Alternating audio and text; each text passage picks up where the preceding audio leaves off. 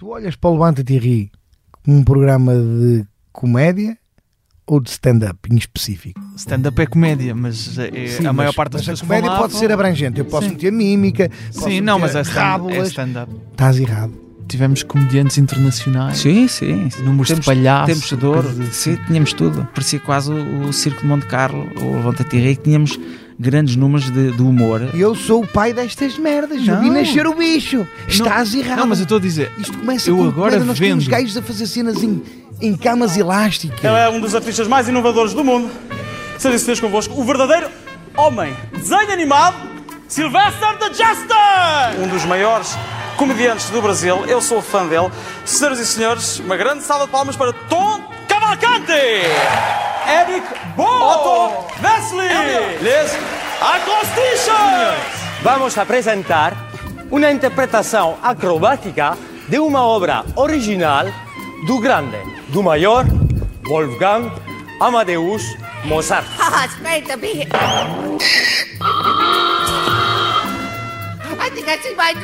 Tínhamos muita variedade e coisas muito giras, pá. Era aberto a todos. Nós afunilámos mais para o assim. stand-up. Claro, claro. Os Spoiler também eram na altura um fenómeno, não é?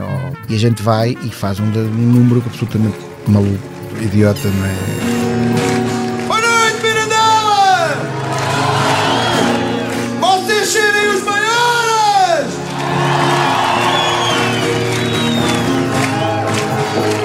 Jolly!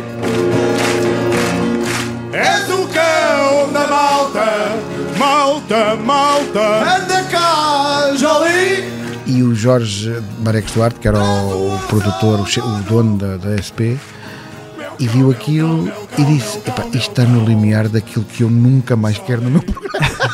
Quando aparecia coisas novas, interessantes, eu, eu ficava um bocadinho aflito no sentido, é pá, eu já não sei se o outro resulta, quanto mais este. é? Há espalhanços absolutamente colossais no Levanta-te e Ri. E hoje em dia são comediantes de primeiríssima linha. Salvador Martinho, Por exemplo, o Salvador Martinho é um caso desses. Sim. nunca encontrei o teu vídeo no Levanta-te e Ri. Ainda bem, deixa estar. Mas está na Eu net. sempre pânico quando há Existe? repetições. Não existe, não existe. Não existe. Não existe. Se eu encontrasse.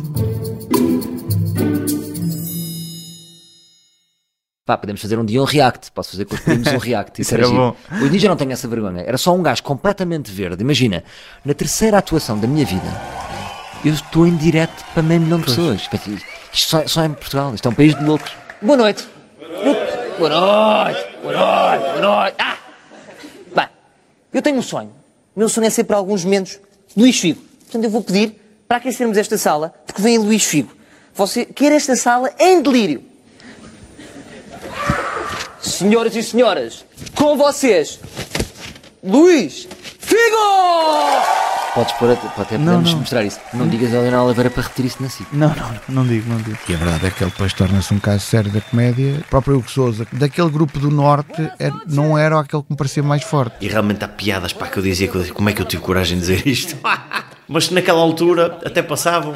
A exigência não era assim tão grande, não existia o YouTube. Pá, e hoje em dia adoro, adoro. Fascina-me um bocado essa ideia de conseguir ver como é que eram os, os bons comediantes agora, há 20 anos, quando estava a começar. Imagina, o Bruno e o Ricardo estavam logo no outro patamar. As atuações do Ricardo no Levanta de Rio são todas boas. Eu lembro-me da Gillette ter uma lâmina.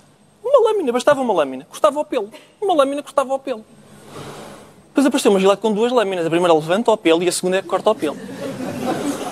E agora já há uma Gillette com três lâminas. A primeira levanta ao pelo, a segunda corta ao pelo. E quando o pelo julga que já não há perigo, vem a terceira e ainda lhe dá mais um golpe. E eu estou preocupado por isto. Porque é evidente que a barba está a ver os anúncios. E os pelos conversam. Quer dizer, os pelos não são parvos. Ouve lá, viste aquilo? Parece que a primeira só levanta e a segunda... Ah! E os pelos agarram-se mais à cara. E baixam-se quando a lâmina passa. E por isso o futuro é a Gillette 257. Com 257 lâminas. A primeira atrai o pelo para um beco escuro. A segunda conta uma andota ao pelo. Na primeira emissão a que eu fui, acho eu, era o Zé Diogo, o Fernando Rocha, claro, João Didelé, se não me engano. Bem possível. João Didelé, que no outro dia vi numa série da Amazon, em que ele é um bandido no, no Jack verdade. Ryan. É verdade. Agora vê bem, vê bem a diferença das nossas carreiras. João Did... Começámos ali no mesmo sítio, João Didelé é uma estrela internacional Eu continuo a ser este borra-botas, enfim. Mas eras muito tímido na, nas Sim. tuas atuações. Pá, tenho a boca tão seca, pá, tão, era a coisa que mais me impressionava era, pá, Uhum. desta vez não vai falhar, eu não tenho a boca seca, não sei o quê. Dois minutos daquilo já está. Ah, agora, embirrar a sério. Eu embirro muito com a ciência. Os cientistas andam doidos com isto da clonagem. Agarram numa ovelha, fazem outra ovelha. Em impressão minha, os carneiros andam a fazer isto há séculos. Agarram numa ovelha, normalmente por trás, e fazem outra ovelha. Epá, cientistas andam a tirar cursos superiores complicadíssimos para depois andarem a fazer a mesma coisa que carneiros que nem sequer têm a quarta classe. Lembro-me de, de ser uma espécie de, de início de tudo, de, de ser um. De uma nova nós- vertente da comédia, Sim, de é? todos nós estarmos ali a, a perceber: espera isto, isto. Será que eu consigo. Será que isto vai ser a minha vida agora?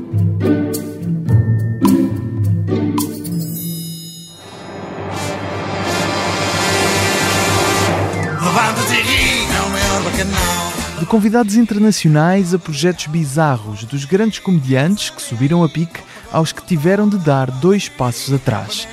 Todos passaram pelo palco do Levanta-te e Ri, todos tiveram as mesmas dúvidas, todos ficaram com a boca seca. Levanta-te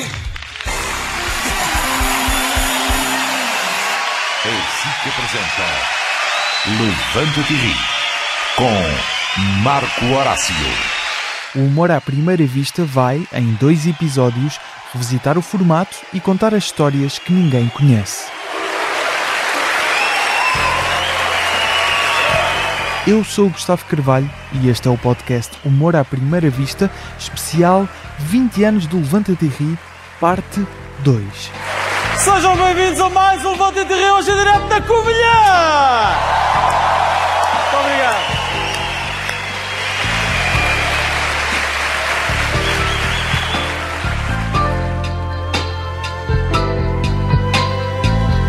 Humor à primeira vista.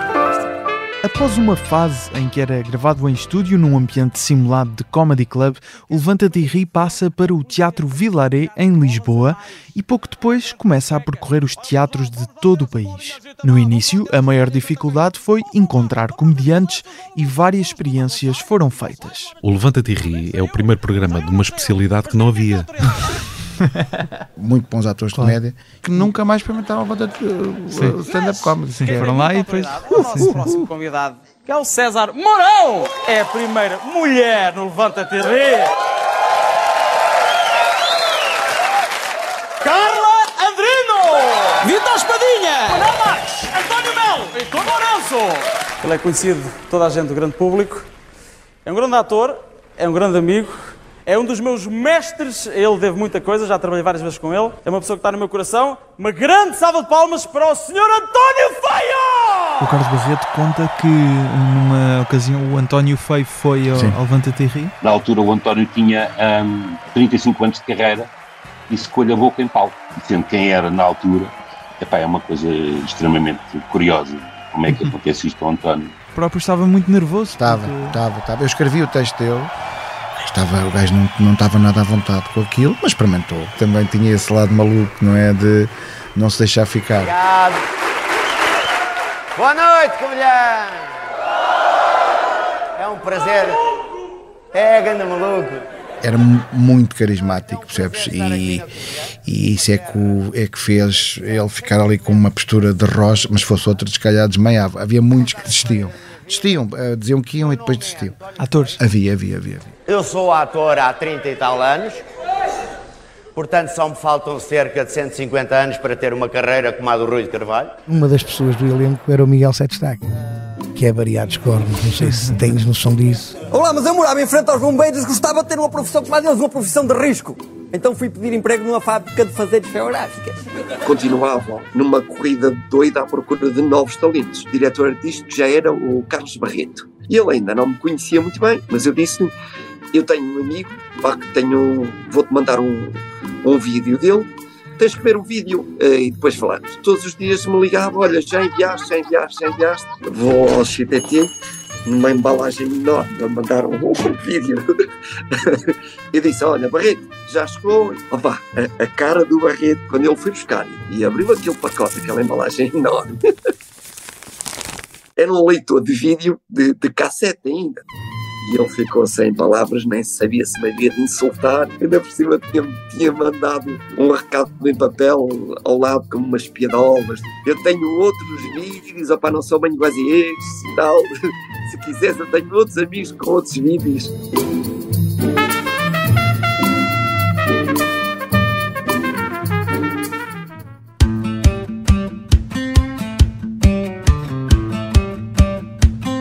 Viajei um bocadinho à procura de pessoas completamente incógnitas, eles não sabiam quem eu era.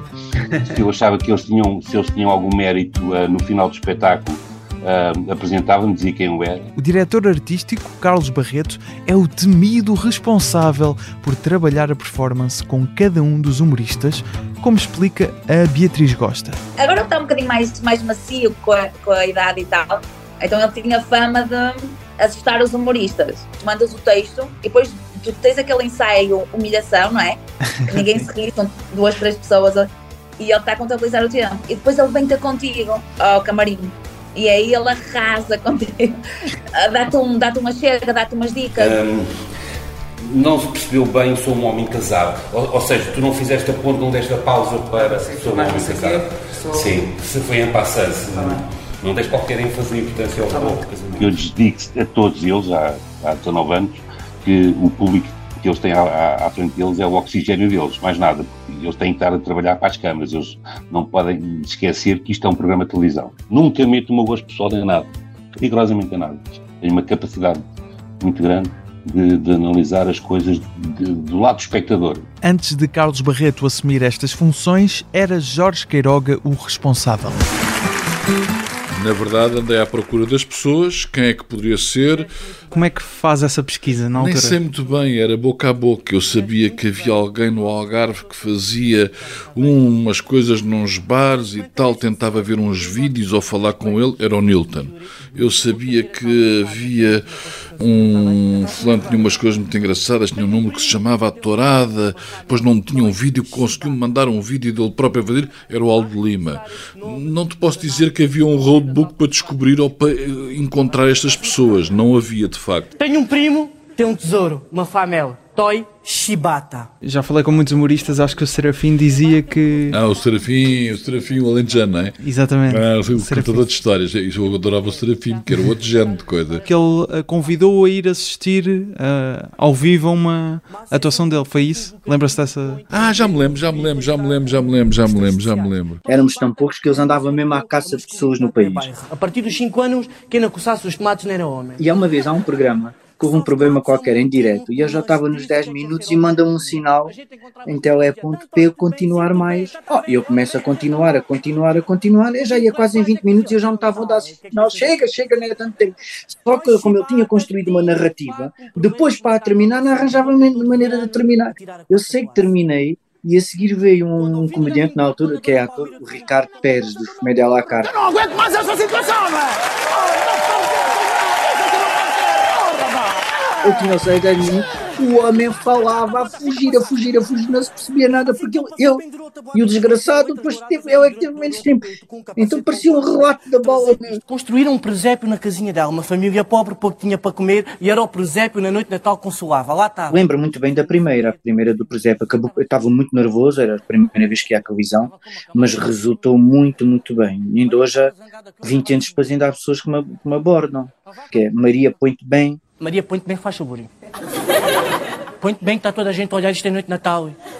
Põe-te bem, se faz favor, que levei um rei magos carregado de prendas para o almoço. Está na vez que esta merda do presépio está dinheiro em todo o mundo. Me molhas. E a vaca? Ai, deixa que me traga o boi. E a ovelha, mé. E Jesus, mé, merda! Tenho aqui o cu de massa assado, alguém que me compre um pacote de descartáveis. Não estou bem. E ao fim de muito pouco tempo, não te posso precisar se foi duas, três, quatro emissões, eu cheguei à conclusão que não valia a pena gastar dinheiro com figuração, porque eu tinha à porta do estúdio dezenas de pessoas a quererem vir assistir. Então nós passámos a integrar as pessoas que lá iam, eram elas próprias que assistiam, e aquilo ganhou também outra energia, porque as pessoas que iam não eram figurantes contratados, eram pessoas que queriam mesmo e achavam piada aquilo claro. uh, e iam mesmo com o propósito de usufruir do espetáculo. A primeira memória que tenho são as viagens. Foi a primeira viagem que fizemos de carro para o Levante de Rio, que foi uma aventura. Vir de Setúbal com carta para aí há, há meses, não é? E conduzir para o Passo de Arcos sem GPS, sem telemóveis, sem nada. Quem é que ia conduzir? Eu. Ele, ele é mais velho, portanto ele já tinha carta. Sim. E era o. Eu levava as crianças todas comigo. era mais ou menos isso.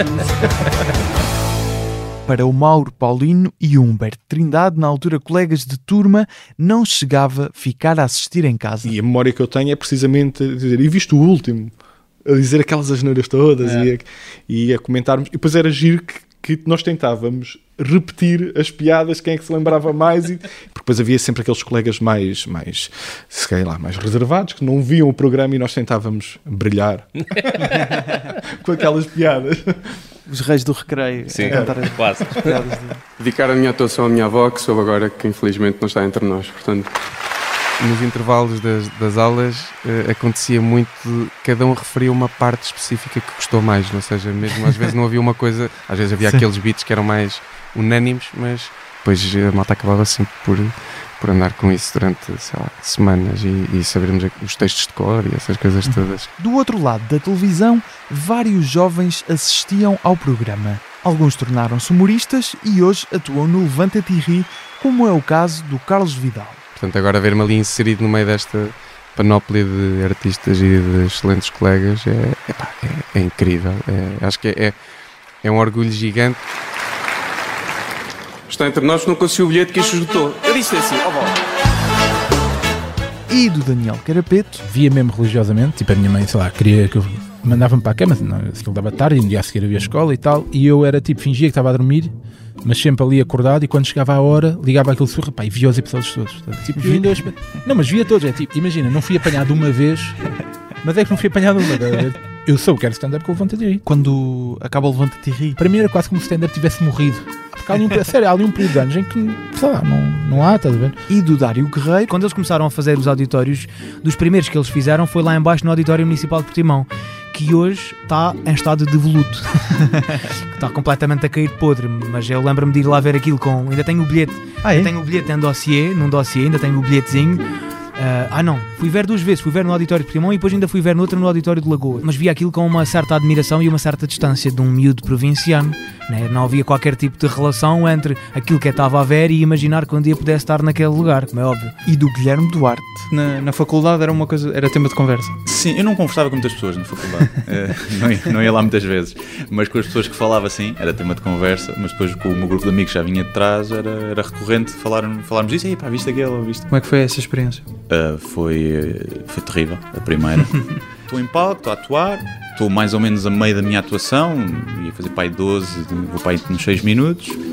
Estava a correr muito bem e estava-me a dar gozo, estava a conseguir descontrair. E depois olho para o teleponto, de repente ouço alguém a bater assim de lado, a dizer sai de palco, e lá em letras maiúsculas e pontos de exclamação, sai de palco. E eu tipo, ah, tiveram que ir para um, para um intervalo forçado, porque a TV também tinha ido e não sei o quê. Acho que foi a única vez em contexto de trabalho em que eu me passei completamente. Mandei toda a gente para o caralho, basicamente. E disse que era uma falta de respeito e que não era assim que se tratava às pessoas, porque eu estou ali, tipo, é importante para mim estar ali, é um marco na carreira e eu levo aquilo a sério, não é para agora, tipo, pá, cortas o beat a meio vamos para intervalo e o gajo está ali em palco se foda. Epá, o Rocha está lá, está fora, epá, calma, és novo, tens sangue na guerra, mas tens que ter, tens que ter calma e não sei o quê, não sei o que mais. Por exemplo, depois também aconteceu uh, a outras pessoas, é normal, e epá, se é normal não devia ser. Uh, O Daniel Oliveira ligou-me depois no dia a seguir, a passar dois dias, a, pá, a pedir desculpa e que não era falta de respeito pelos humoristas, mas que era mesmo assim, mas pronto, que alguém devia ter avisado. E eu não o conhecia, ele ligou-me e foi porreiro, foi, foi atencioso da, da parte dele. E, e pronto, depois convidaram para ir lá outra vez em que não me cortaram nada do texto e eu disse as, eh, as cenas que, que da outra vez tinham dito que eu não podia dizer. Eh, Trataram-me. Faça favor. Faça favor o que quiser.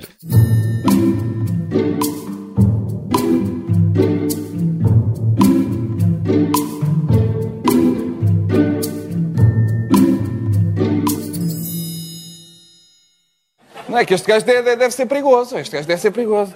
Ainda para mais, ainda para mais nada! Ainda para mais nada! Pois esquece. Portanto, isto é, o que, é um ator faz quando esquece do texto. Portanto, inventa qualquer coisa e agora agradeci que aplaudissem só para me lembrar.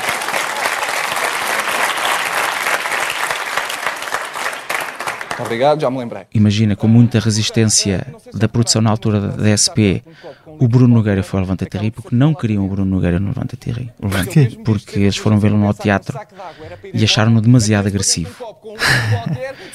e eu que trabalhava com o Bruno na altura, fazemos as menores de diversão, e eu lembro de ter dito: "Pá, vocês estão, vocês não percebem nada disto, desculpem lá dizermos. Eu posso fazer o meu ordenado, que ele se vier cá, rebenta com isto tudo. E está aqui um fenómeno, de certeza absoluta. E ele foi. Pronto.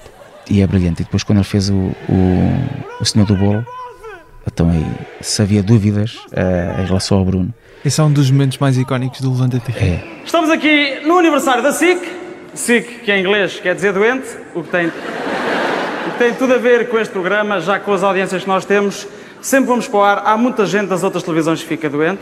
Eu gostava de convidar o Dr. Francisco Pinto Bastos não dizer umas palavras. Se fosse possível, eu gostava. Eu acho que estamos todos de parabéns, não somos só nós aqui no palco, nem os que trabalham na SIC, é todo o, o povo português, primeiro porque tem a SIC e depois porque está com a SIC. E agora vou apagar este bolo E vamos cantar os parabéns! em homenagem à nossa querida SIC. Um, dois, três. Ah, depois eu lá me acalmei, eu pensei de mim para mim, ah pá, Bruno, tu tens de te acalmar e pensei das duas, uma ou vou para o Coliseu ou vou andar na IC19 e decidi, ah, então vou para o Coliseu. Pelo menos lá sempre é menos aborrecido e mais seguro. Se bem que me enganei que estás um bocadinho aborrecido isto até agora.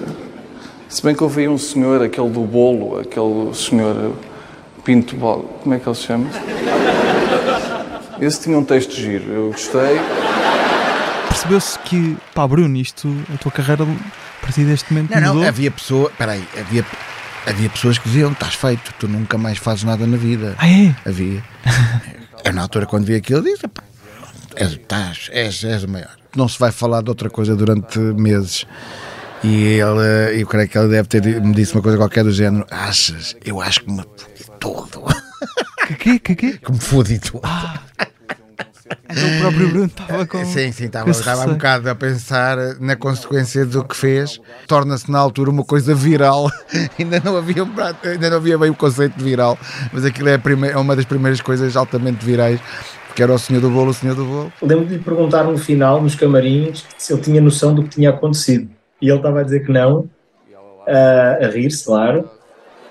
Eu acho que lhe disse qualquer coisa como ah, tu hoje tornaste uma estrela inesquecível, qualquer coisa assim de género deste país. Foi espetacular. Nem fiquei a ideia, não, não fiquei a perceber se aquilo já estava previsto ou se ele, ele eh, mandou a piada, viu que a malta riu e depois foi ele próprio, de iniciativa dele, fazendo o callback. Eu, não, eu não, nun- nun- nunca o ouvi falar sobre isso. E aquilo estava programado ou não? Eh, não, não estava. Aconteceu no momento? Não, não, não. Eh, havia, uma, eh, havia aqui um- um- uma questão que era como tratar o Dr. Pinto Balso, não é? e, e- e- e ele teve essa solução que foi fantástica. Pronto. Mas nasceu para lá do ensaio. Ou seja, eh, fizemos o ensaio e a coisa não funcionava muito bem e o Bruno teve essa solução que foi absolutamente eh, arrebentou com a casa. E a de certa altura até lhe disse, oh Herman, eu quando tinha a tua idade também passei por isso, agora tu olhas para mim e ninguém diria. E, e ele virou-se para mim e perguntou, oh Bruno, mas achas que eu vou conseguir ser como o senhor do bolo? Tudo o que o Bruno faz é, é brilhante, é arriscado, é ousado. Eu acho que ele está ali sempre no limite dos limites. Acho que ele é dos poucos humoristas em Portugal que tem eh, autorização para passar os limites. Tem que ser um passo de cada vez, não é logo começar por baixo e depois é que é logo o senhor do bolo. Depois eu até, até por acaso encontrei o Dr. Manuel da Fonseca, diretor de programas da SIC, e disse, oh Manu, Mimi, Nequinhas. Eu trato-o por Nequinhas e disse, Como é que o Dr. Pinto Balsemão reage a esse momento? Eu acho que Momento- reagiu muito Não- bem. Não, só na muito- altura, ou seja, Não, depois. assim, na altura, na altura e depois, Sim, é a posteriori, sem- nunca mais se esqueceu. Portanto, é, isso é uma coisa. De vez em quando, quando almoçamos, ainda, ainda, ainda referimos às vezes e, portanto, é verdade. Eu disse-lhe, pá, ele, ele, ele tem umas piadas giras, ainda por cima canta, o que é que tu queres mais? E ele, ah, só se ele pintar o cabelo, pronto. Tentavam Oh, ele- puxar eu- o Herman, eu- eu tentaram convencê-lo. Assim, o, o, Herman, o Herman deu a SIC tudo o que podia dar. Foi sempre muito dedicado. Ele teve sempre uma relação de grande admiração pela, pelo, por, por, por aquele grupo de, ju- de juvenil do, do Levanta mas havia uma distância. Ele, era, ele tinha, um, tinha um modelo e eu acho que essa distância foi boa porque protegeu, protegeu também eh, o Levanta Tirré.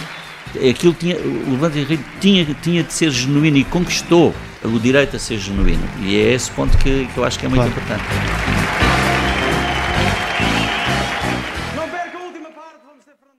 tenho uma história, a mim, pessoalmente, mudou muito a minha forma também de estar na comédia e no programa, que é, que se, se quiseres pôr um pianinho da Júlia, como costumo dizer, podes pôr.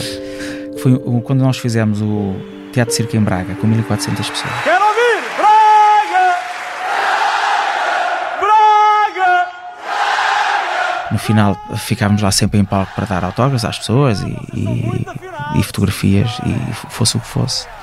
Estava a dar autógrafos, não sei o quê, e de repente tenho uma, um casal que vem ter comigo e disse: Ah, está tá ali um, um. O meu irmão gostava muito que, que desse um autógrafo, está ali, ali daquele lado. Se pudesses vir ter eh, connosco, não sei, sim, claro que sim, claro que sim, vou só acabar aqui e já vou.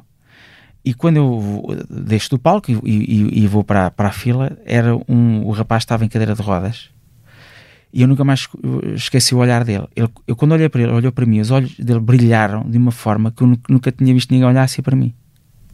De, de felicidade e tão contente e tão excitado de me ver e estar ali comigo.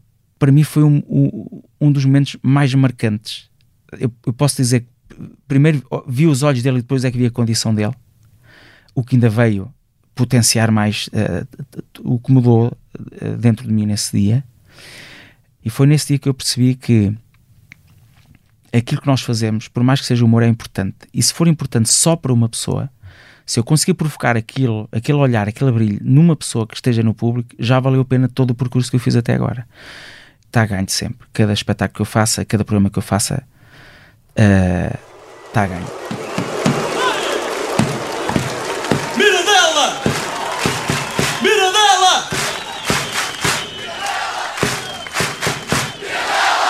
Memorável. Memorável foi Levanta-te e ri de Mirandela, ao ar livre, 4 mil pessoas. Ao ar livre, ok. Foi o, o recorde do Levanta-te e ri naquele tempo. Depois foi eh, quebrado, e aqui tenho orgulho de dizer, que foi o Levanta-te e ri no multiuso de Gondomar, que foi na minha terra, quase 6 mil pessoas. E este é o recorde neste momento. Estamos a falar de, eh, de- ta- à uma da manhã termos um milhão de pessoas a ver-nos, o que era, o que era uma coisa notável. Primeira piada.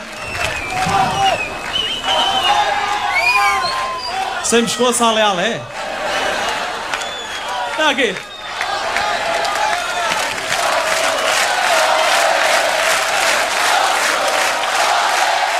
E eu, quando fiz os primeiros episódios, depois saí um dia à noite e encontrei, vou dizer o nome dele, que não há problema nenhum, ele sabe perfeitamente esta história, que é o Pedro Tochas. Por acaso vi aquilo e tal, epá, achei aquilo, está giro, não sei, epá, mas tu parece que não tens pescoço. E eu achei aquilo tão engraçado, ele ter-me dito que, que eu não tinha pescoço, que eu comecei a, a usar isso. Não sei quantos programas é que fiz, talvez só em dois ou três fui jantar com, com as pessoas. Eu nunca vou jantar quando tenho programa e toda a gente já gozavam comigo por causa disso e hoje em dia também gozam. Ah, hoje em dia ainda. Ainda, sim, às vezes ainda acontece. Já vou, já vou mais vezes. Há um dia que fomos a um restaurante e uma das pessoas do elenco era o Miguel Sete Destaque. A comida veio para a mesa, que eram umas cenas, umas terrinas assim com salada. Há muita salada ali à disposição. E o prato nunca mais vinha. E nós começamos a entrar em stress. Pá, o prato não vem, não vamos ter tempo para jantar. Pá, a comida ou queimou e eles tiveram que fazer outra. Eu não sei, houve algum azar qualquer na comida. Começou a demorar muito tempo, ao ponto das pessoas já estarem. Porra, a comida está a demorar um bocado, está, está, está, mas todos vamos ter paciência. Cara. Pá, e eu mal apanho uma salada a parar à minha frente, que dava para ir para, para 8, 10 pessoas. Pego naquela taça de saladas e de uma forma animalesca. Mete debaixo da mesa e começa a comer aquilo como aos cães, mano. A senhora vem e levanta a toalha e diz assim: "Tem que- o senhor precisa de alguma coisa? E ele só responde assim: Oh mano, este gajo não funciona bem. A rosnar, estás a ver? Com a taça assim, quando alguém se aproximava de mim, os meus amigos, é claro, lançaram-se para, o- para o chão agarrados à barriga a, a rir, a olhar para aquele episódio. Éramos todos muito novos. O, o Levanta-te Rir era segunda-feira. Era giro, porque chegou ali a uma, uma altura que nós pedíamos à produtora para marcar festas nas cidades onde nós íamos. Lembro que uma vez, uma vez fomos a Vila Real, pá, tínhamos lá uma discoteca aberta para nós e, e, acho que até disseram no intervalo do programa: pessoal, seguir à festa e não sei quê, ah, porque nós queremos estar juntos. E segunda-feira é um dia que não é, não é muito bom, está tudo fechado. Então começamos a marcar festas nossas. De facto, era um, um, bom, um bom companheirismo, muito, muito fruto da equipa da, da, da produção, que era genial. Lembro de um homem, o António Munhoz, já se reformou. Ele é que me telefonou para ir substituir alguém ao crescido. Eu não tenho carta de condução. Eu lembro perfeitamente nesse, nesse programa, eu fui pôr o fui devolver o Serafim a casa. Porque ele precisava de estar de manhã, terça, Sim, a trabalhar na biblioteca. E ele fez isso tudo e depois foi para Lisboa, o António Munhoz, e disse ao António, durma aqui no, na minha casa, aqui, aqui no sofá, descansa um bocadinho. Para estar de manhã em casa. Sim. Sim. Não, depois, mas isso era uma coisa de ordem pessoal, porque fazia muita questão de pôr as minhas filhas na escola de manhã cedo. Talvez 90% das vezes vinha-me embora.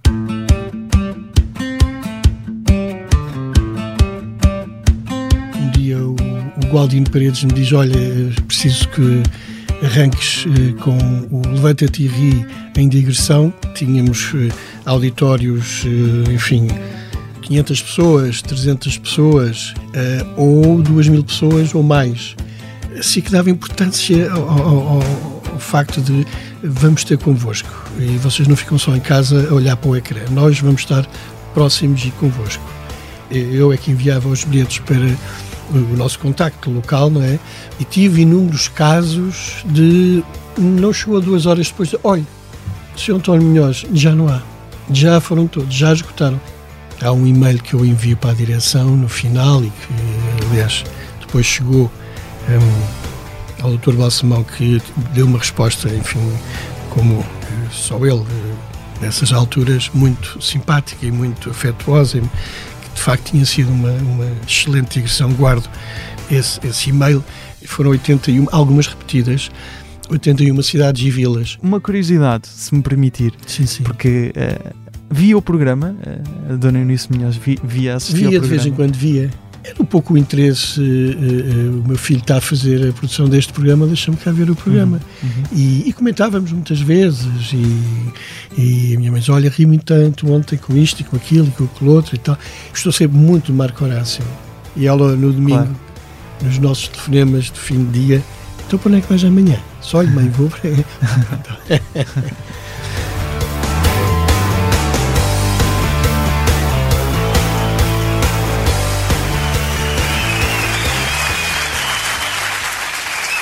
obrigado. Bem-vindos ao último Nhé, programa Levanta-te em direto de Sobral de Montagraço!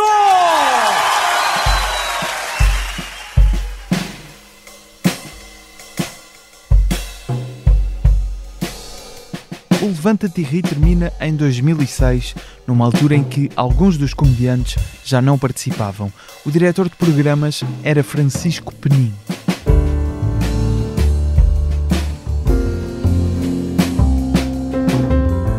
Altura a comédia era muito em cima do Herman, porque o Herman na altura era o maior apresentador de televisão e estava na SIC, a descer de audiências todos os anos.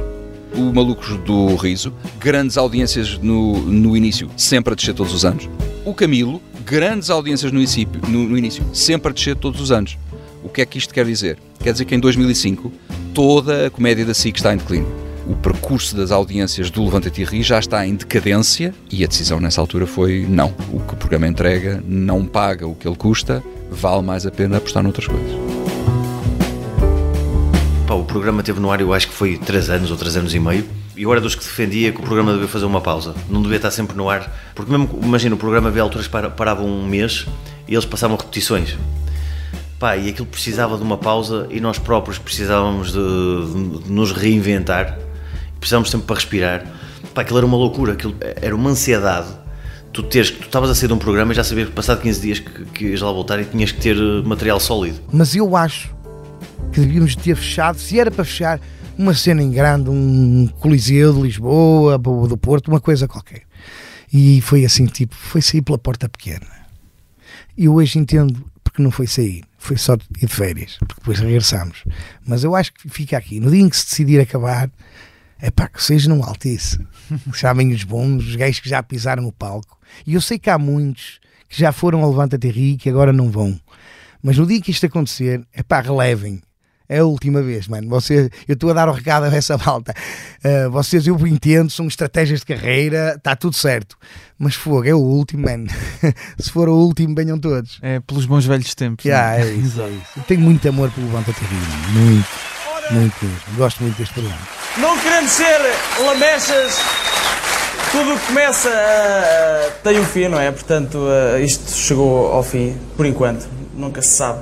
Obrigado a todos mais uma vez, obrigado a esta equipa fantástica, às pessoas que vieram ao programa e que fizeram do programa aquilo que é, um êxito há três anos e meio. Rocha, fez alguma coisa às pessoas? Não sei. Pá, em meu nome eu não tenho muito tempo para falar, é tipo tchau, até logo, mas uh, só quero dizer que durante estes três anos e meio quero agradecer a todos os humoristas que estiveram cá. Quero agradecer este magnífico público, foram vocês que nos puseram aqui. Sem vocês não era possível. A malta lá em casa. E, muito rapidamente, durante três anos e meio, eu, eu, eu tenho a noção que, tanto eu como o programa, fomos alvo de críticas. Uh, só que as pessoas criticam, ou esses críticos se calhar não têm a noção do calor que nós sentimos aqui. E a certeza vou-vos dar, enquanto eu conseguir pôr um sorriso na cara de um português, eu quero que os críticos se fodam. Ora, obrigado à SIC também por ter apostado neste projeto. Tem-se uma ideia muito errada que eu não sei quem é que impôs sobre o facto de, humor, de disto do humor ser um negócio concorrencial. Representou uma espécie de uh, boom não queria dizer a palavra boom. eu estive à procura de uma palavra em português, mas estou muito cansado a esta hora. E portanto vai boom. Foi um boom na comédia que beneficia toda a gente, percebes? Isso beneficia toda a gente, é ótimo. Acho, acho eu que isso foi, foi bom para todos.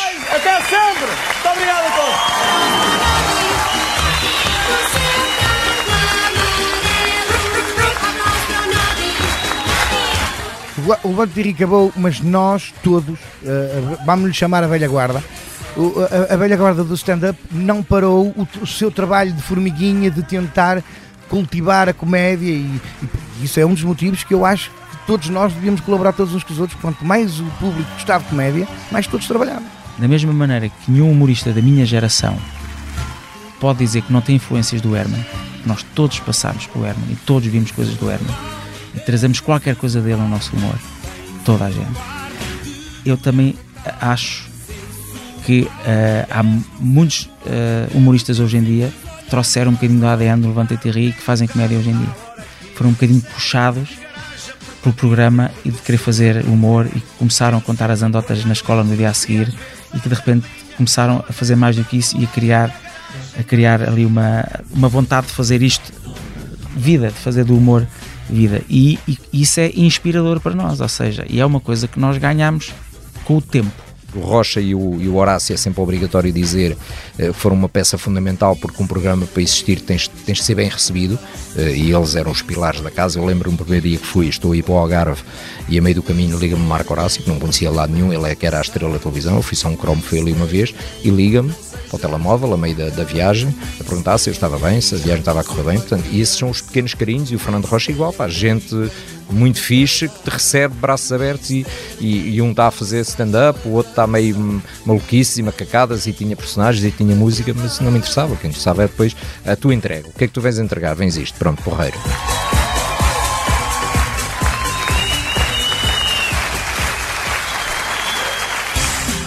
Em 2018, o programa regressa para dois especiais a festejar os 15 anos nos Coliseus de Lisboa e Porto. Entre 2019 e 2020 são emitidos 14 episódios na SIC. Em 2023 são gravados 8 episódios disponíveis na plataforma de streaming da SIC, a Opto. De facto, o programa lançou muitas pessoas para, para, para o meio da comédia. Claro. Lançou imensas pessoas. Achas que o Levante Terry ainda consegue ter esse impacto, ainda tem esse poder hoje em dia? O impacto que causa às pessoas depende de quem convidares para meteres lá em cima daquele palco.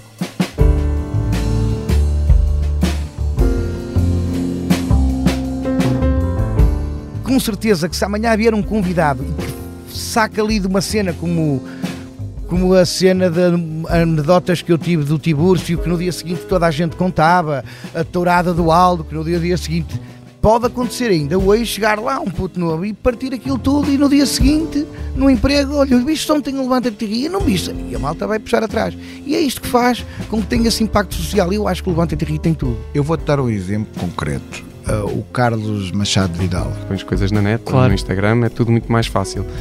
Mas há um respeito pelo, pelo palco do Levanta Ri que, epá, que é único. Teve um beat que até por acaso depois tinha, teve, foi um bocado polémico, tinha ali qualquer coisa a ver com uma coisa que também que o Bruno já tinha dito. Mas, bom, mas independentemente disso, o beat, do, o, o, o beat dele e o timing que ele aplica tornam aquilo um momento altamente forte e viral que uh, o catapultou se calhar para outro patamar. O primeiro que fiz foi na Figueira da Foz. Eu lembro-me de estar parado tipo, olhar para aquelas luzes que, têm, que ficam sempre por trás a dizer levanta-te e ri, a pensar, uhum. tipo, pá, isto fez não sei quantos, passou por aqui tanta gente, isto fez parte do meu imaginário durante tantos anos e eu estou aqui ao lado. A história Sim. um objeto já tem, não é? Exatamente. E o microfone ali. Exatamente, o peso que ir lá acarreta por causa disso tudo, pela mística do programa, por o nervosismo que a malta ainda fica antes de entrar em palco.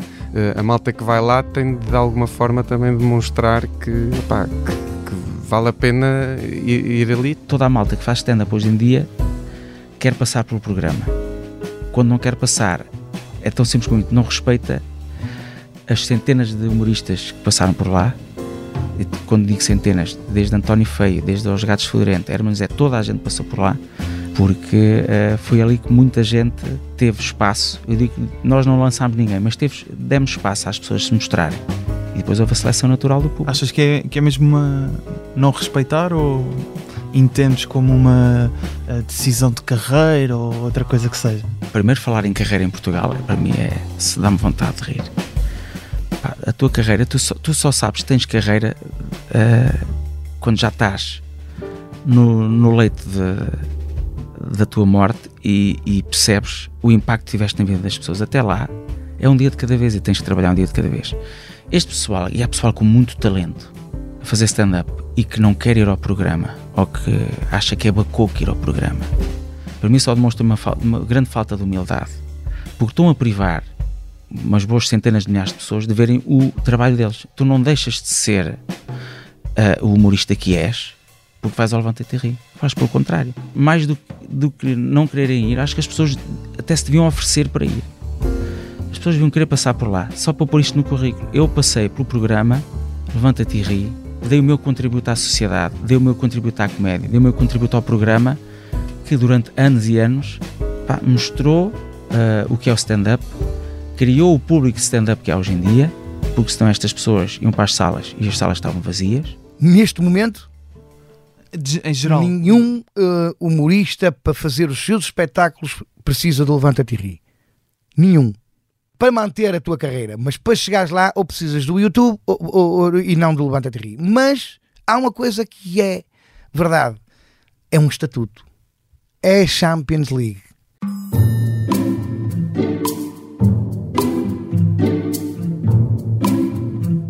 Humor à Primeira Vista está no Instagram em humoraprimeiravista.podcast com excertos em vídeo dos episódios.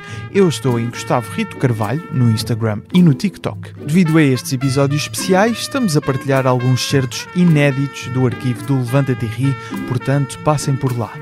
Estes dois episódios especiais seriam impossíveis sem a ajuda de todos os entrevistados, portanto, muito obrigado e um agradecimento especial ao Carlos Barreto Fernando Rocha e Lídio Moreira e ainda ao Marco Horácio. Do Levanta Ri há episódios exclusivos na Opto, a plataforma de streaming da SIC.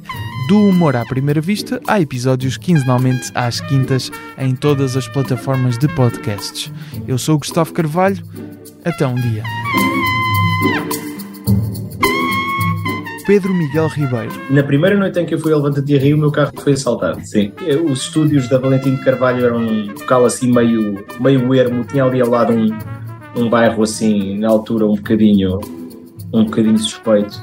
E lembro-me que no final da noite, quando volto ao carro todo contente, que as coisas tinham corrido bem, tenho um vidro partido e tinham andado a roubar o que é que havia lá para roubar. Acho que levaram uma mochila com uh, o meu equipamento de futebol todo suado. O João se abre. Eles têm lá telepontos e eu dizia sempre: Eu não quero teleponto, não quero teleponto, quero levar o texto na cabeça.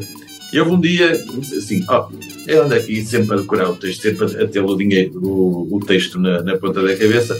Esta, hoje vou precisar de teleponto. Puseram lá os tópicos, chega à noite para atuar e eu estou ali à espera que me empurrem lá para dentro. Só me dizem assim: o teleponto não funciona. Ok, então, desta vez que eu pus uma muleta, não vai haver e só me avisam a, a, a tirar lá para dentro. Por acaso, aquilo veio tudo, mas eu estava a contar com aquela muleta. Carlos Moura. A música é mais ou menos assim. Num cantinho da Europa, há muito tempo atrás, um povo de marinheiros, destemido e audaz, fez nascer para a história uma pequena nação. Portugal teve o mundo, Portugal teve o mundo na mão. Era a única atuação minha que eu gostava mesmo de ter. Fiz uma música, perdi a cabeça. Mas agora mudou, já não há epopeia. O sucesso acabou, estamos na causa europeia. Já ninguém tem dinheiro, até a Providência faliu e até a Assembleia dissolviu-se nós não temos orçamento de Moura. Estás maluco? Orçamento para pagar um couro. Como é que eu vou lá meter um couro? Como estás maluco? Estás parvo agora? Queres mexer aquilo com quantas pessoas é que são? É pá, não sei, passam para aí 20. Estás maluco? 20 pessoas a cantar. Então, mas o que é que é? O que é que não é? E eu disse: Não, eu levo isto por minha conta. Aluguei duas carrinhas, levei o couro comigo. Foi uma coisa assim. Eles arranjaram um hotel. Este é o nosso país amado. Metade está rendido penhorado. Portugal, ainda nem tudo está perdido. Se não mudarmos o fado, o povo fica. Mas deixa-me dizer-vos isto. E uma das coisas que eu investi, repara que eu, quando é para fazer show-off, não me deixo ficar por metade foram dois daqueles tubos de confetis. Difíceis de rodar, às vezes, certo. não é? A música termina tará, e cai aqueles confetis. Pum, e claro que não aconteceu. Não caíram? Não, então eu lembro, a única coisa que eu me lembro é de fazer tará, e olho para cima e está o assistente de realização lá em cima. Rodar o tubo, o que é que eu não ouvi?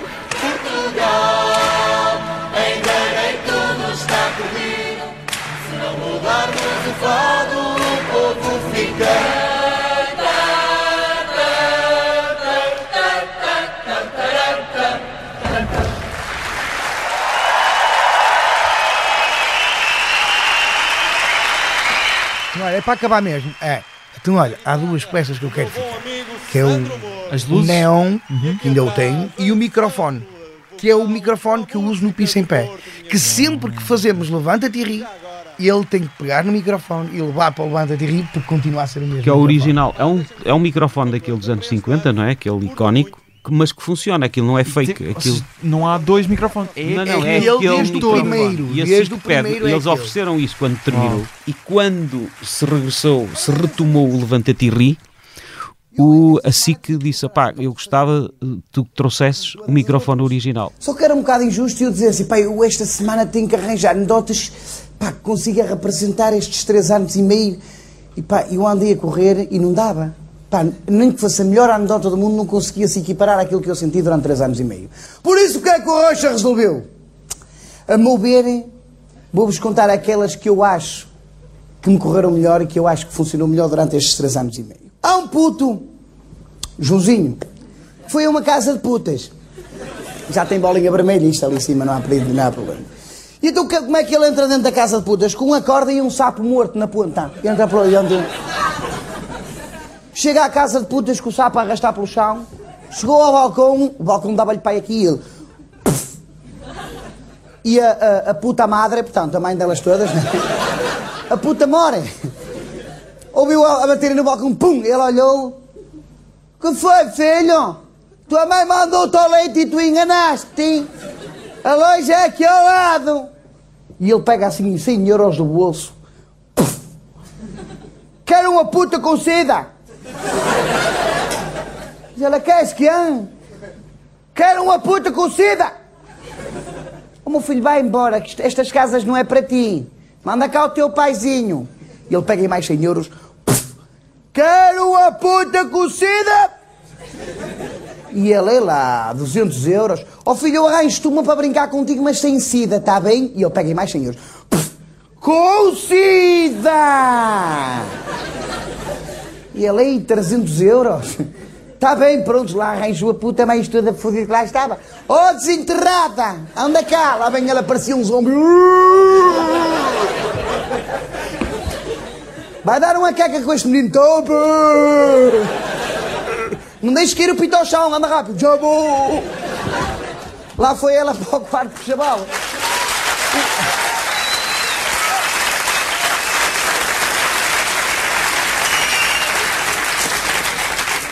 O chaval lá deu a queca com a desenterrada, a desenterrada desintegrou-se toda e, e vem o puto outra vez a arrastar o sapo. E diz a puta madre: Ó oh, menino, que é? Já viste destruir-se a tua vida, pá? Se querias ir para a cama com uma puta, tudo bem, mas com sida, porquê? Foste estragar a tua vida para quê? Porquê? Porque agora eu fui com esta gaja e fiquei com sida. Agora chego a casa e vou com a minha empregada para a cama e ela fica com sida. E depois o meu pai vai malhar na empregada e o meu pai fica com sida. E depois o meu pai malha na minha mãe e a minha mãe fica com sida. E depois o meu pai vai trabalhar, vai lá o padeiro dar uma queca à minha mãe e o padeiro fica com sida que esse filho da puta atropelou o meu sapo. Obrigado, público. Obrigado, Banca TV. Obrigado a todos os humoristas. Obrigado a todos.